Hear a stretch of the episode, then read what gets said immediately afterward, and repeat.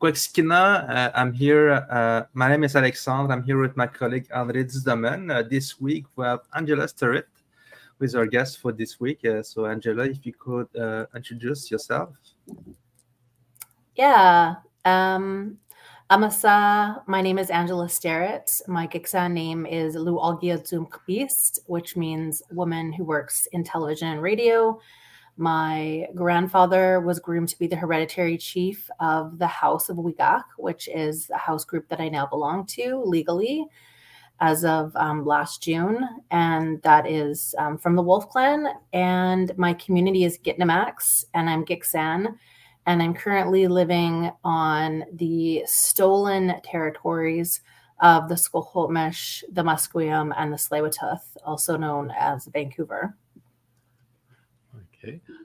Uh, good afternoon, uh, good afternoon, Angela. It's really a pleasure to uh, have you with us. I just finished to read your uh, your book, uh, Unbroken, and uh, well, I hesitate to call this wonderful work a book. It's like a living thing. I think uh, uh, when we read it, we uh, we are uh, moved by the heart throb, the light, living heart throb that's here. It's, I uh, I haven't could dare to say that this is not paper. This is flesh. This is really, really, really strong.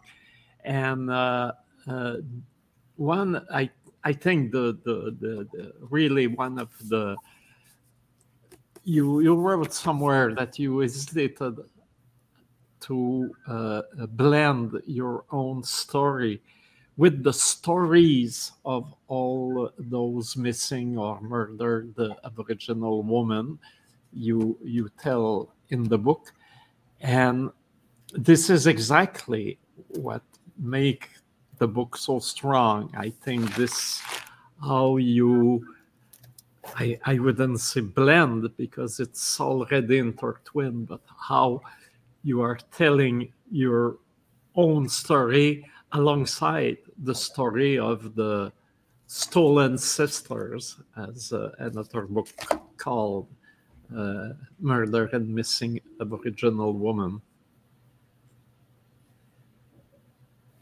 So, how finally uh, did you decide to to have those both aspects all together in the book? Yeah. Um, so I think when I was first writing the book, one of the struggles that I had was that there wasn't really a model for the type of book that I was thinking of writing, which was mm-hmm. part investigation or part investigative journalism, looking at the murders and the disappearances of you know thousands of indigenous women and girls in this country. And part memoir part you know my own story of surviving violence. And i think the struggle was also that i didn't want my story to take away from their story from those who didn't survive violence be it systemic violence or it be um, you know, murder. Um, in many cases, I found out through my book that it's not like the police say that it's um, Indigenous people killing Indigenous women. It is mostly white men who are mm-hmm. killing Indigenous women, and in many cases, strangers. Um, and so I think that struggle came from also a deep place of um, not wanting my story to overshadow theirs, but also it's difficult to tell your story. It's difficult, especially as a journalist, to put your story out there. We're told not to do that. Um, it's in our training. You know, we don't put ourselves in the story. Um, but I think my my agent Samantha Haywood and my editor Jennifer Krall really gently nudged me to do that because they said your story will be an anchor to help guide people through this larger story of colonial violence in Canada. And I think it's really important to, you know, remind people, especially Indigenous youth, that don't be afraid to take your own path, even if it's not been done before, because you know it, this book has been nominated for awards. It has done really well in Canada. And so, um, although it was an uncomfortable journey in many ways, I'm I'm really um, I'm really heartened to see the reception that Unbroken has had in in the world. Mm. Yeah. Also, at, at, the beginning of the book, uh, when you speak at uh, uh, the Highway 16, uh, now uh, called uh, the Highway of Tears, you remember because when we hear it, well, especially here in the East, we see, of course, the, the road, and this is what we have in mind. But you remember that, well, along Prince Rupert, that this is fantastic landscape that is the land of uh, several uh, indigenous nations. So it is not, and uh, the uh, uh, the line of the road is uh, follow the rivers that are part, of the living part of this landscape of this traditional territory that means uh, a lot to, uh, of course, that means everything for the Aboriginal uh, cultures there.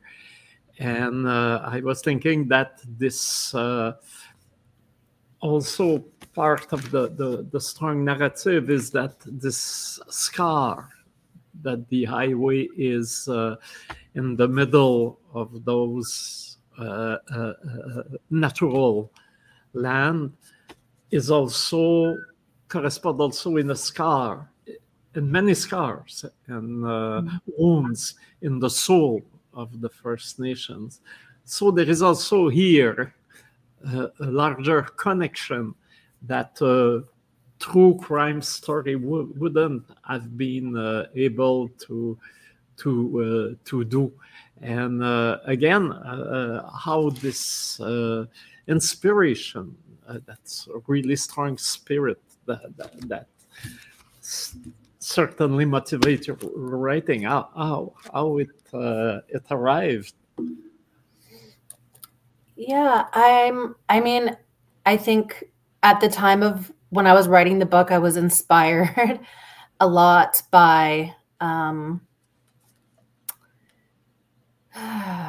I was inspired a lot by I think the fight, right? The fight for our voices to be heard, the fight for awareness to be shone on this horrific tragedy across Canada, the fight for my place to belong in the world, the fight for Indigenous women, girls, two spirit people, men and boys to be accepted around any table, any given table.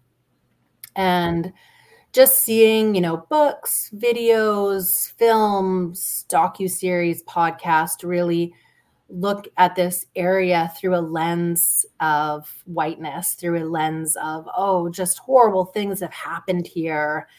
And, you know, going back there, traveling that route, you know, that I had traveled many times before and saying that's not that's not what is here. Um, and wanting people to open their eyes and see the, the beauty of the land, the beauty of the people, the beauty of community, the beauty of indigenous laws, the beauty of diversity and distinction of nations in the area um, the beauty of you know i don't like using this word too much but of resilience of overcoming something tremendous and continuing um, i spoke to a group of young indigenous people the other day and i said don't forget um, there's things that they can never take away right they can never take away our self-worth but they also can, can't take away our culture. They tried. they tried to mm-hmm. take our culture. Mm-hmm. They tried to take our language. They tried to take um, many things from us, but they cannot. You know, they were very mm-hmm. successful in taking our land, um, which you know people are definitely taking back. But there's things that they attempted to destroy that they could not. And so I wanted people to see this area for the beauty that it is. And I wanted people to see Indigenous people through the multi-dimensional lens that we exist in we don't exist as just in our tragedy we don't exist just in a romanticized vision of who we are we are human beings with multi-dimensional lives and so i wanted people to see that and to remember and go oh right this is this is who we are. This is who they are. Um, yeah.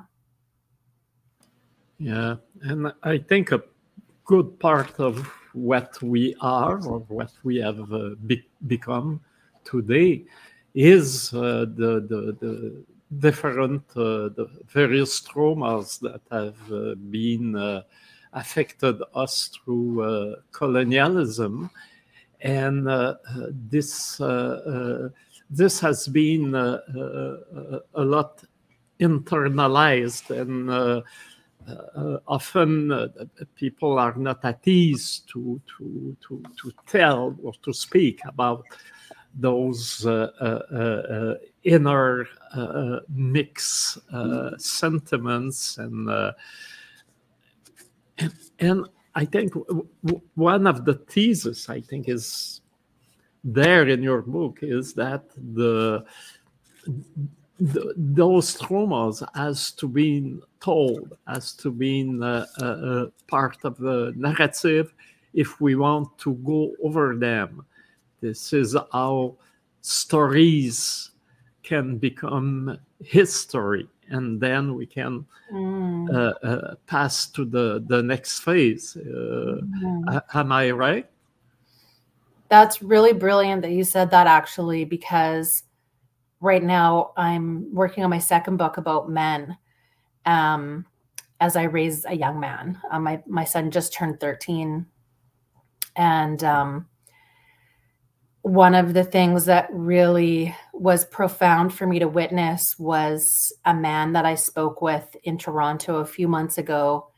And he spoke for the first time in his life to a public audience. Very brave of him to do this about some pretty brutal abuse that he experienced, sexual abuse as a young boy by priests.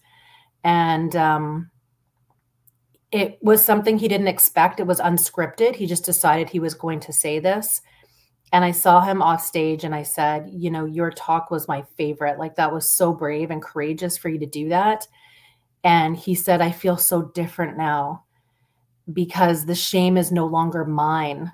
I took it off my shoulders. And I think as Indigenous people, in particular men, because in many ways, men and boys are told you can't share emotion, you can't shed a tear, you can't, you know, the only acceptable emotion is anger. And you can't share, you know, um, traumas that have happened to you even though that shame is not theirs, they carry it because it's like in the form of a secret and it lives in their bodies, in all of our bodies when we when we when we carry that type of pain. And so it really like shook me into what you were just saying. These traumas need to be told so they are in the history so they don't get repeated again, but also so this isn't a weight that we carry.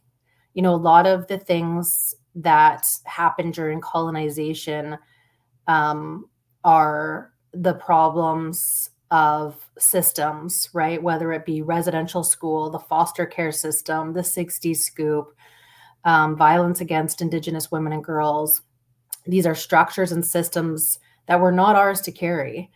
Um, you know, as someone who is um, part white. I have white on my mom's side. My mom, I forgot to say that my mom is from Belle Isle, Newfoundland, with English and Irish roots. My dad also has Irish in him, and so you know, people always ask, "Well, why are you so outspoken?" Well, I take that privilege and power to heart, and it's something that I I um, I take seriously in in ensuring that my ancestors on that side are held accountable through my actions. But going back to what you said about about not carrying that trauma i just think that's so important in this juncture of our lives to share stories that have created harm. Um, and i think the way that you said that is just so beautiful so that they stay um, or that they or that they become history that they don't become part of our story moving forward we can create joy we can create love we can live in all the abundance that we deserve to live within.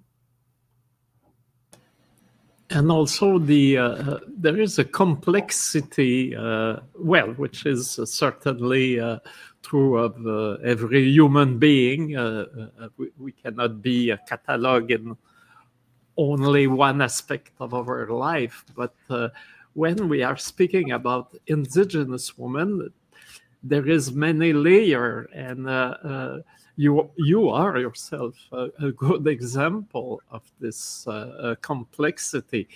You are on one side the the the, the daughter of uh, a, a traditional leader's family your uncle is uh, famous because of the uh, I don't know how to pronounce a Delgamuukw uh, case, which is uh, a big historic win at uh, the the Supreme Court of Canada for Aboriginal rights. He wrote books. But uh, you have been in foster care. You have been a street kid. You uh, and you have reconnect with uh, uh, the, the, the school later in your life, and you became a journalist and a writer too. So this is interesting to see how you were at a point completely out and how in uh, your struggle to take a hold of your life you are all of a sudden a famous writer. That's mm-hmm. really in itself uh, a, a very good story. yeah, I think when I first started writing this book, um, one of the people who really pushed me to tell the story was Marcy McDonald, um, who's a journalist herself. And she said, you know, this is a story about, I mean, I, I think it's kind of cliche to say this, but triumph over tragedy, right? Um, or the hero's journey. I think somebody told me that all stories are hero's journeys. Um, and we're all, you know, a hero to a degree in our own stories, just maybe despite our choices or um, because of our choices. But um, yeah, and I think yeah, it's it's interesting what you just said. Like I'm a famous writer. That doesn't it just doesn't resonate. I think like as indigenous people, I think things that outsiders don't really see is that we're just so connected. So when we show up, you know, whether we're like famous writer or, you know, community superstar or maybe a former inmate or a street current street kid or a basketball player, like we're all connected and we're all kin and we treat each other just the same. So when we show up in community together, there's just that sense of community love no matter who you are and and I that's what I love about you know being away from media now and just being able to be a part of my own community. There's no weirdness about status or status quo or you know what you're bringing to the table. You are you. You know you are a, a valued member of this community, and for me that's um, you know my my my East Vancouver community that I grew up here, my East Vancouver Indigenous community, and so it's um, yeah, it's it's weird for me to be like I think I think like for me the purpose because I was like, what's the purpose? I've never been about famous people. I've never attached myself to people or brands in that way. But I'm like, what's the purpose of me having, you know, being known in the world? Um, and I think for one, it's to role model for other Indigenous people. Um, the other purpose is to be able to use my voice to be able to shed awareness on a, a larger scale.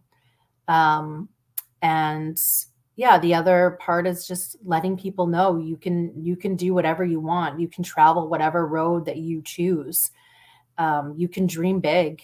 And so yeah, it's um it's definitely not yeah, I still haven't you know, it's weird when I go out, everyone's like, Are you Angela Sterritt? Or who are you? And I'm just like, I'm just Ange. And people get annoyed with me. They're like, No, she's and I'm like, No, no, no, it's okay. I'm I can be a nobody in the world. It's okay. Um, we're all we're all the same. But um yeah, definitely lots of lessons in humility. Also, uh, I'm just looking at uh, the beginning of the book and you have several pages, and this is all uh, uh, tribute. Eh? You, we we have all the name of uh, this those missing or murdered Aboriginal girls, sometimes very young, eh, and and woman.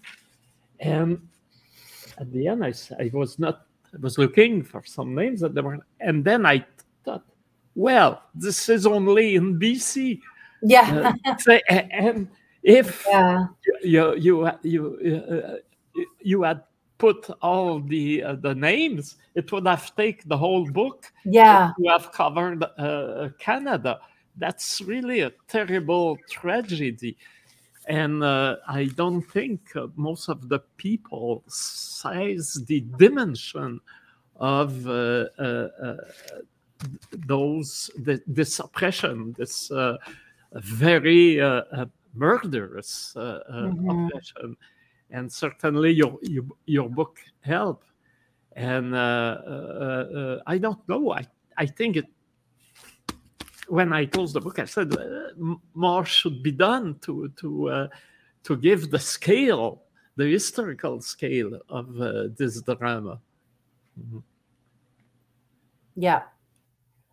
Yeah, I agree. Um, uh, yeah, I could have taken up the whole book. I, I guess I didn't think about doing that because um, I wanted the book to be focused, I guess, like really zooming in on these particular stories. And maybe I didn't want that, but that's the way that it panned out.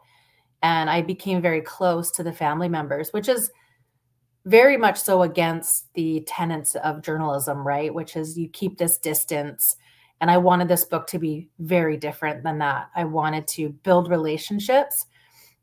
I wanted the storytelling to be as collaborative as possible.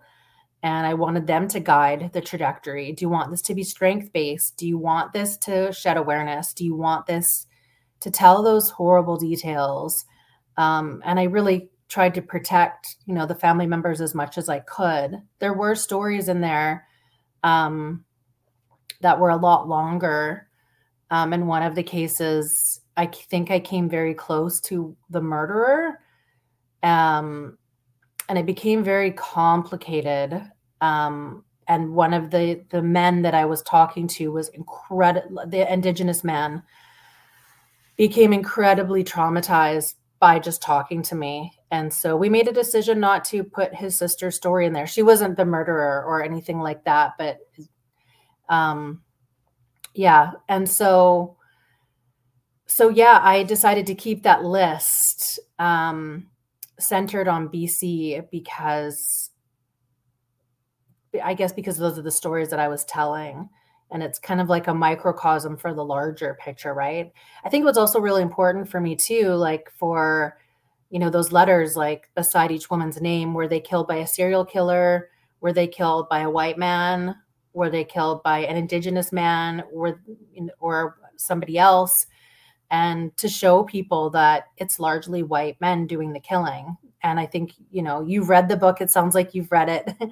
Um, you know with a fine-tooth comb thank you so much for paying it that much attention. But i get asked this all the time who's killing the indigenous women? Because there was a myth put out there by the police by the rcmp that oh, it's indigenous men killing indigenous women. And that's not the reality. That's not the truth. And those that information that was put out there by the RCMP has never been backed by data, has never been backed by a formal report, has never been backed by facts. It was just put out there in a in a media speech and was never talked about again. And that's the danger of media. That's the danger of information being put out there without facts, without data. So, in large part, or in part, not in large part, in large part, this list was about honoring the women and seeing the women and girls as, you know, more than just a name, but, you know, a face, someone with a story, someone who had a life, um, a beautiful life that was taken far too early. But in part it was also to showcase like who murders indigenous women and girls. No it's not indigenous men. I think in those lists that i created one was from the highway of tears murders. Um, and the media often says there's been 18 women and girls killed are taken from the highway which is not the case as my list shows but also from the Pickton farm. But it was to show that the murders are are not happening, are not being done by by indigenous men at all. I think there's one. There was one indigenous man who who was um, who had killed uh, three women on the highway of tears. And uh, also, what is uh, stunning is how generally the police, when mainly the RCMP, but other other local police services, just botched the uh, uh, uh, the the search after the the the, the disappearance of the of women. They they they really think that well it's just another Aboriginal uh, woman that uh, uh, get away on a alcoholic binge, and uh, we don't have uh, to to care about the case. Mm-hmm. Yeah, and I think that goes on still today. So we hear a lot about people. We hear a lot about people building an awareness about residential school, which is which is great, but it's it's like this is like a, a long time after the fact. Um, people should be should have been aware of that a long time ago. But I think one of the outstanding deficits that continues to this day is the police's inability to believe you know indigenous family members when they come forward and say you know my daughter my sister my mom is missing and them going back to those you know historical norms where they just say oh we, we think she's out of town. We know where she is.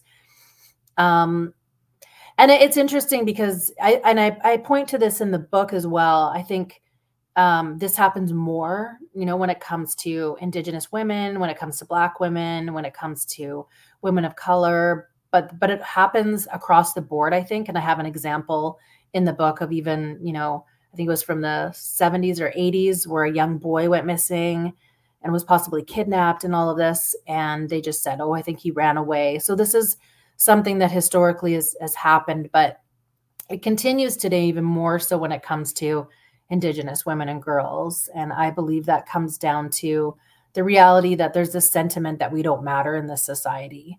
Um, and it, unfortunately, the tragedy of women going missing or being murdered still continues to this day.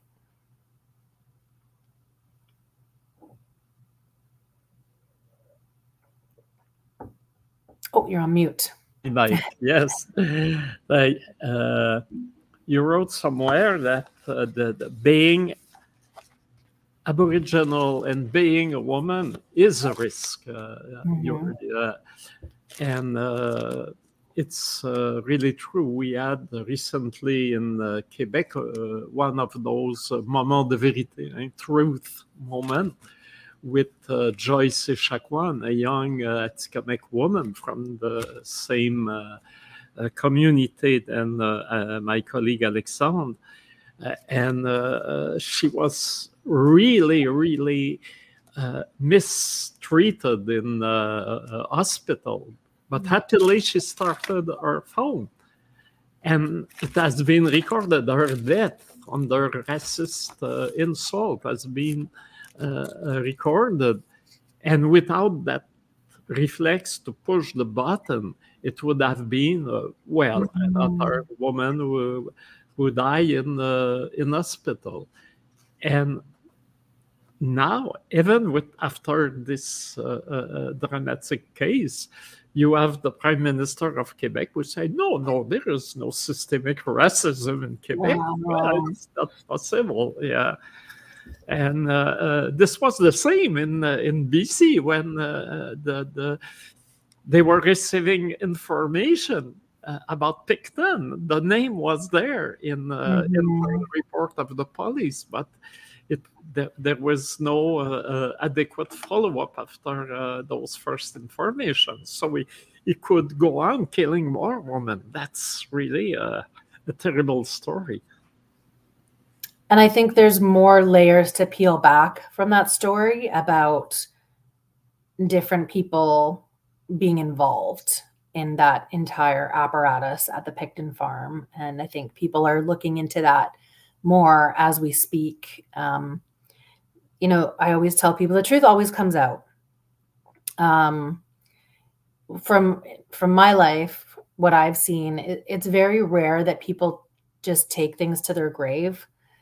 Um, a lot of times, people are held accountable when you know they want to be living in comfort uh, at that time in their life more than any time in their life. You know, you look at the Harvey Weinsteins or um, uh, the Nygards of the world, right? And they're held accountable when it's um, when it's very late in their life.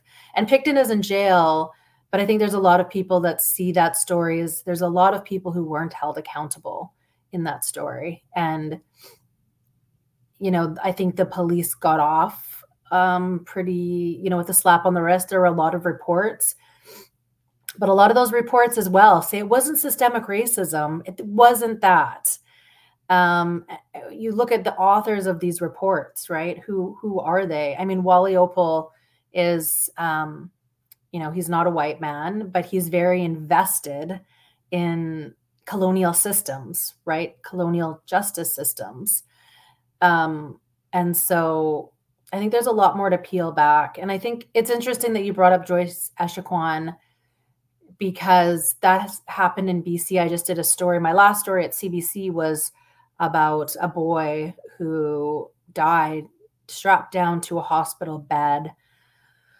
Just horrific, but like, where's the accountability there? And it's interesting that you brought up Joyce Echaquan's name in the context of MMIWG because, I mean, essentially, she was she was murdered in a in a form, but who's held accountable for that?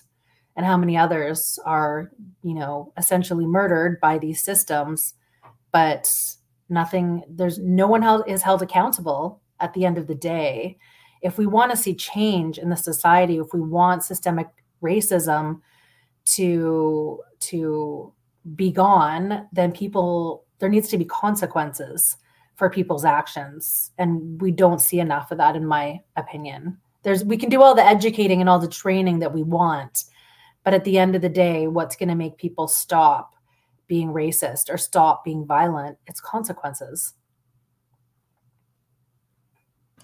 And uh, for me, the book is still going on because I, I just, as I do each morning, look uh, at the news between uh, two chapters. And then there is today news that with uh, biological evidence uh, in Manitoba. They have uh, caught the murder of uh, an Aboriginal woman called Crystal Saunders. And uh, uh, she was killed in 2007. And last week, the murderer was uh, arrested because with the, the new tools, they yeah. so here what what you said is uh, uh, uh, completely true the the the, uh, the truth is uh, coming even uh, 15 years later and that that that's interesting. But at the same time another news is today begin a trial in val d'or. The SQ, the Sûreté du Québec, the provincial police, is suing Radio-Canada, the, the French uh, CBC, because they have uh, told, uh, they have repercuted the, the, the, the, story of abuse by Anishinaabe, uh, uh, an Anishinaabe woman by policemen of the SQ and uh, they say this is slanderous, and they are not. So, of course, the wow. Anishinaabe woman, they have uh, uh, no money, no, no, no, nothing. So, it doesn't work suing them directly. So, they, they take Radio Canada. And I was thinking to send your book to the judge. this is a brief of amicus, as they say in uh, in lawyer language. Uh, yeah and reading that book you can think what is the credibility of the of the police so it is uh, uh, really striking how this book that goes deep in the story the, the whole colonial system And now, uh, just in uh, one hour, one day, we can pin some some news that are uh, related uh, almost directly to the to the facts you you bring in uh, into the books, so you can have I think a, a re-edited, uh, uh, uh, unbroken book twice the, the, the the number of pages of, of this one in next year, if you want. yeah, yeah. I like I said, I'm I'm um now I'm I'm doing my next book on on men, um, and I think um, I think this is really needed. I think as Indigenous people, like, so I've been interviewing a lot of men, and it's been really interesting um, examining also. I just did, uh, I don't know if you go to my Instagram or my TikTok, I just did this video about white feminism. And I think a lot of Indigenous people, you know, even historically and today, we we are not looking for equality we're looking for balance we're looking for harmony and you know that's something that we've always strived for in our communities. That's why we were able to protect the environment protect the children protect the women protect the climate because we strive for this notion of balance rather than equality. Like we don't want to be on the same level as as each other. So um so looking at this new path of men i think i think it's just so needed right now. I think we could talk about women and girls all day and i think we do. Um, you know as indigenous people we're we're really good at talking about that issue in particular but we don't talk about the needs of men. They're kind of left aside and i think it's it's a conversation that's really important right now and it's also um, it's been inspired or it's I've been motivated by again tragedy and looking at the opioid deaths which 70 to 80% are men you know and that's this that's all across the board all men and so I just think like we could talk about women and girls and we we need to continue this conversation 100% but I think as indigenous people we need to look at the whole of our communities to go back to that place of wholeness. If that makes sense. Also, I will come back to, to this, uh, what, what you say, but uh, I think another thing that is important in your book, and uh, this is how uh, an indigenous journalist can make a difference, how uh, certain words were uh, taboo. We were not supposed to use mm. them, like the word uh, um, uh, survivors. When we speak about uh, people that have gone through the residential school systems, and that's interesting because now it is accepted, and mm. I am mm-hmm. old enough to remember when if you were telling not only survivor, you were telling indigenous arts, they were telling indigenous art. Mm-hmm. No, craft, but not art. Right. right. That, yeah. that was all the, the, the language, the, the, the colonial prejudice was there. And it was often in the media in the name of the uh, ethic of journalism. You can, uh, if you say survivors, you are biased. Mm-hmm. And uh, uh, another word that is uh, also still not completely, but very difficult to to get into the the uh, official or the the general speech is genocide. Mm-hmm. And uh, here again, I think your book is interesting because you connect all those specific cases of uh, uh, missing or murdered Aboriginal women. And this is part of uh, an historical fabric that led us, uh, uh, that uh, leaded us there. So that's really we ha- we have still when we speak about narrative sovereignty, we, we, we, still have to to get some reality uh, uh, words in the the uh, the speech. Decolonization and genocide are a good example. Yeah. and I know you had this fight inside the the media you work with, with especially CBC, and as living in the in Quebec in the French-speaking Quebec, it was somehow a revenge to say, "Wow, they say it's Quebec that we uh, where the, the the media's are uh, uh, close to indigenous issues. No, it's everywhere. yeah. Mm-hmm. Oh, that's so interesting that you said that because I, I was interviewed by a Quebec journalist. I, I was interviewed by Julia or Julie Caron, who was amazing. Absolutely loved her. But I was interviewed by another one and I actually had to walk out of the interview.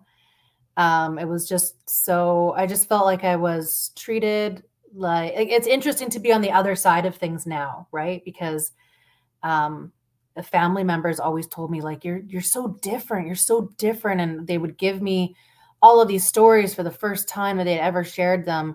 So being on the other side, yeah, I was interviewed by a Quebec journalist, and it was it was awful. I was just treated like um it was just so lazy right it was like you're going to do all the work here you're going to do all my labor for me you're going to tell me how these systems work and it, was just it was the most bizarre thing and very trauma driven like tell me tell me what it was like to hitchhike and i just said no i'm not I'm not telling you that but um I think the media has a big problem, right? It's a colonial institution, just like the hospitals, just like the police. We all have the same problems in these institutions, the exact same ones. Um, whether it comes to accountability or consequences or deep, deep, deep levels of institutional racism um, that they were built upon, right? We know the RCMP was literally built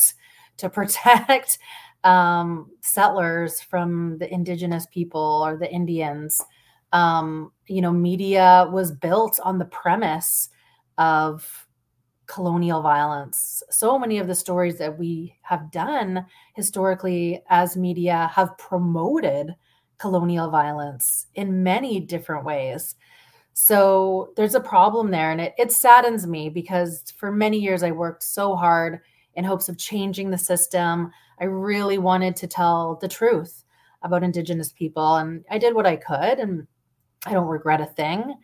But to think someone's going in there um, without the same fight that I had, you're told assimilate or leave. And if you refuse, you're going to be working 12 to 20 times harder than any other journalist, any other white journalist inside the newsroom always. That made me a really good journalist by having to follow those rules. Um, but it, it gave me an incredible uh, burnout and um, that I'm still healing from.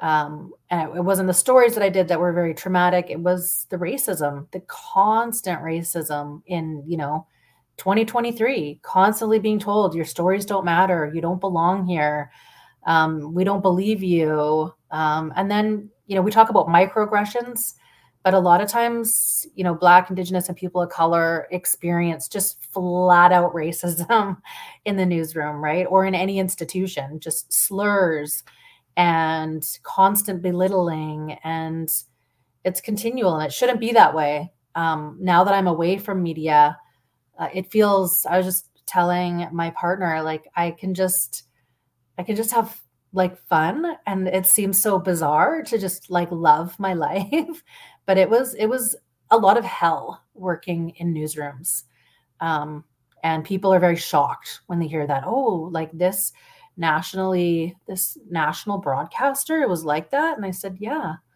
read chapter 10. it's all there. Yes, this once someone told me some stories inside the NFB, and uh, it was the same. Uh, the, the difficulty uh, to uh, establish the voice and mm-hmm. the, the, perspective of uh, Aboriginal people that was easily discarded as exaggerated, as uh, well, mainly inconvenient to to be uh, uh, shown or uh, aired. And this is often the, the same difficulty. Well, and we see that uh, Radio Canada by telling the story of Aboriginal women in Abitibi. Now they are on trial, so they are intimidated when they try to uh, yeah uh, to tell inconvenient truths that yeah the the system uh, uh, doesn't want to uh, to be heard. Yeah. Mm. Yeah.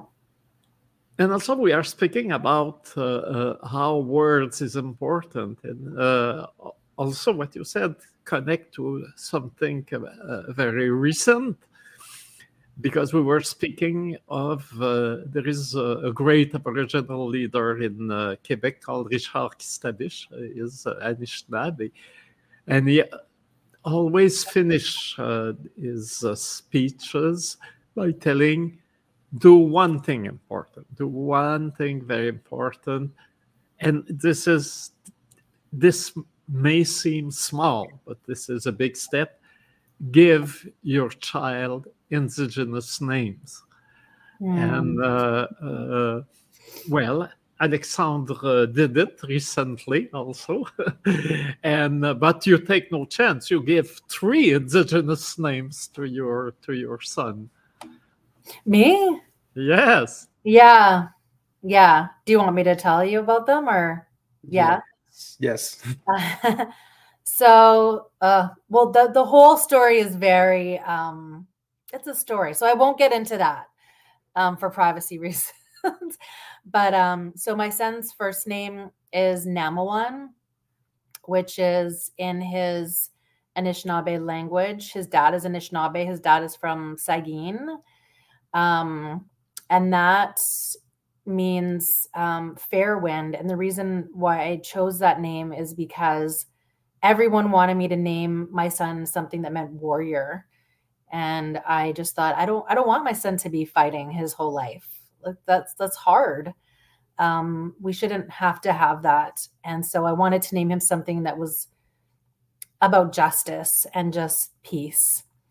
And his second name um, lacha in our language means sky or heaven and i just really liked that name and then his third name is it's actually Jacoda, and that's where the like I won't get into the um, nuances of that. So before I gave birth, um, one of my elders in my um, East Van Indigenous community, Salem, he's Lil'wat. Um, he said if your son is born after the first snow, I think it's after the first snow or before the first, I think it was after the first snow, his name will be um, Shakota which means winter dance. And so I blended the J with the J coda, but in my heart it's it's Shakota, but on the birth certificate it's J coda. Yeah. The Alexandre uh, Namawan for Bon Vent. Uh, does it uh, ring a bell in uh, uh, what's his name again? Namawan. Namawan, Namawan. Uh, I think we, we would say in Atikamek uh, Mirwe. Mirwe quelque chose, là. Attends. Uh, mm. But uh, I just got the word uh, at, right at the uh, uh, tip of the tongue, but I, I can't. Bon vent. ouais. Uh, Oui, fair wind, mais ça pourrait être vent constant, vent favorable. Mirwao. It also means so Fairwind was the name of a chief. So it actually also means water drum. So it actually has a whole most of the names that I give people are have stories behind them. So the story of Namawan was the story of a chief um, who was very lonely. And I met the descendant of Namawan who was explaining this, and he was very lonely and he had a vision um, or an ancestor came through and said, This is what you need to do, and then you will never be lonely again. So it was build this drum with like bones and all these different elements all over the drum. And I, I don't know how or how it happened, but people from all over the world would come to see this drum. So the chief was named Namawan. So it means fair wind, but it also is the telling of the story about a drum Mm. or the making of a drum for um, connection. Oh. I don't, I, I don't know a, a word for um, a, a water drum in Atsuke- in Atsukemek. I don't- I'm not sure that we have that in our culture. But Mm. uh, for uh, fair wind, I would say wow. It's like uh, vent léger, comme on dit ça en, ang- en anglais. yeah, uh, uh, Small wind, like yeah, light Oh, wind. okay. mm, Yeah. Mirwao. It's like a, a good wind, but a small, not, not too uh, not too uh, strong. Oh, I love that. Mm. And his son is named Atsukan, which mean uh, story. Story, legend, Oh, or uh, cool. I love that. mhm. Beautiful. Yeah, Yeah. but but uh, I don't know the ex- exact name uh, in uh, in Mohawk, but uh, uh, I know warrior in Mohawk. It's, it's long like that, and but if you translate it literally, it means the one who carry the weight of the peace, the burden of the peace. Oh, So the, the contradiction is interesting because the- the, yeah. there is uh, peace is uh, the most important part of the name for uh, for a warrior. Right. Oh, I love that. That's interesting. Mm, That's super interesting. mm, Yeah. I've also heard the highest form of warriorship is the ability to love after betrayal or after, you know, every reason to make you not love, you still can love. I think that's Buddhist. So that's interesting. I never thought about it that way. And uh, in your book also there is, of course, the importance of love, but the importance of forgiving. Mhm. Uh, I don't know. Can you forgive me? I am not completely able to forgive. Say that again. Myself, I, Mm. I- I cannot forgive. well, not now. and uh, uh, I am always impressed when people that have suffered a lot more than I did, and uh, uh, I've been all through all those very, very difficult experience of abandon, of abuse, of violence. And at the end of the day, they say, I, I can forgive. Well, I think uh, people forget that forgiveness is a, isn't about the perpetrator. It's it's about yourself. It's about letting go. And I think that's also like a huge part of being on this earth is letting go of attachment, right? And forgiveness creates an attachment to that experience or the illusion of attachment to that experience and letting that experience continue to dictate your life. And so I don't think forgiveness is about the perpetrator. Um, I, I think like for I, th- I think for me, letting go is about really seeing people as I mean, some some people, some some things I feel like are are unforgivable. That doesn't mean you can't let go of the experience of what happened to you. Um, letting go of that, you know, I've heard some people say, you know, a connection between two people, for example, it creates a spirit of its own. I think of that as, as like experiences, stories, they create spirit and letting go of that story, letting go of that spirit of that experience will help you on your path to be able to teach people to be able to have compassion and courage and curiosity.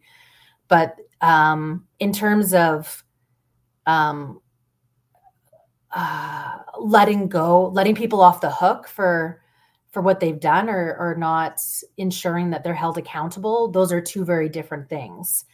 You know, just going back to what I said about like um, Weinstein and, and Nygard, what they did is is unforgivable in the sense that uh, their crimes. I mean, I don't even know how they can be accountable for those crimes. Um, but the experience of that that that is something that that I think it's important to let go of that. It, it could take years, it could take minutes. It's different for every person, and how you do that is is is your journey and your journey alone. Um, but um, yeah, I've forgiven a lot of people, and I think for me, um, it's about understanding people as deeply flawed individuals and and that we all are. We've all made incredibly huge mistakes in our lives. You you can't go through this life without making some pretty significant mistakes um, depending on how old you are. But um, you know i've made them and um, but but but i agree with you like thinking about the nuns and the priests and the whole system of genocide that that is unforgivable. But the experience is something we can let go of in, in that spirit of hanging on to um, to ugliness because i think that's how mistakes get repeated when we do that. Thank you for lo- those words of uh, wisdom. Uh, of course we recommend uh, people to read unbroken is it the french translation coming do, do you know I haven't heard anything about that. I have. I also haven't been out there pursuing it. Mm-hmm. I know I've, I've, had people offer, and I just I don't understand the, how those systems work. So I don't think there is, mm-hmm. I think it's like a. Somebody told me that they have to, like they have to reach out to my publisher. So yeah. it's not like my publisher goes out there and solicits that. So I'm, I'm not sure and it's not something i've been actively trying to to find mm-hmm. but i hope so i hope that there's interest for sure i will certainly uh, spoke to a couple of publishers i know because i think uh, uh, here it will be more accessible for the many people uh, even if they understand English, find find it uh, here difficult to because it's their second language and I think uh, this book deserves uh, a larger uh, audience, and it speaks about the realities we are facing here in in Quebec in, in the very same pattern, a colonial pattern.